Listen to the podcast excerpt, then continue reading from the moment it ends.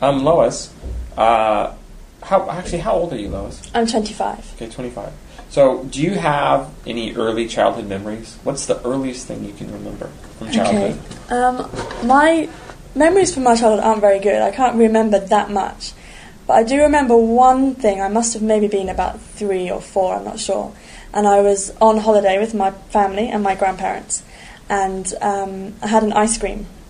And I wanted to climb to the top of this hill. And my parents were like, no, no, no, wait till you finish your ice cream and then you can go. But I was like, no, I'm going to go now. So I climbed to the top of the hill. It's only a small hill, I was only little. And then I decided it would be great to run down the hill really fast, which I did. And I ran to the bottom of the hill, fell over, ice cream all over me. um, I don't think I got another ice cream after that. Wow, that's funny. Any other memories from childhood?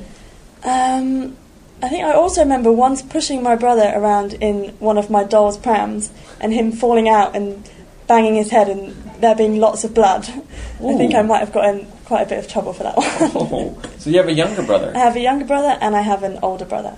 Oh, okay. So uh, I'm the middle child, which is not always good because when we used to go on holiday, my brothers would always fight in the car. So I always had to sit in the middle of them so that if they were fighting, I could stop the fighting. So I didn't like being the middle child. Oh, well, I'm sure you served a good purpose for your parents. Well, I hope so, but still, my brothers are now 27 and 23, and they still fight now. Really? So I didn't actually manage to, to stop that.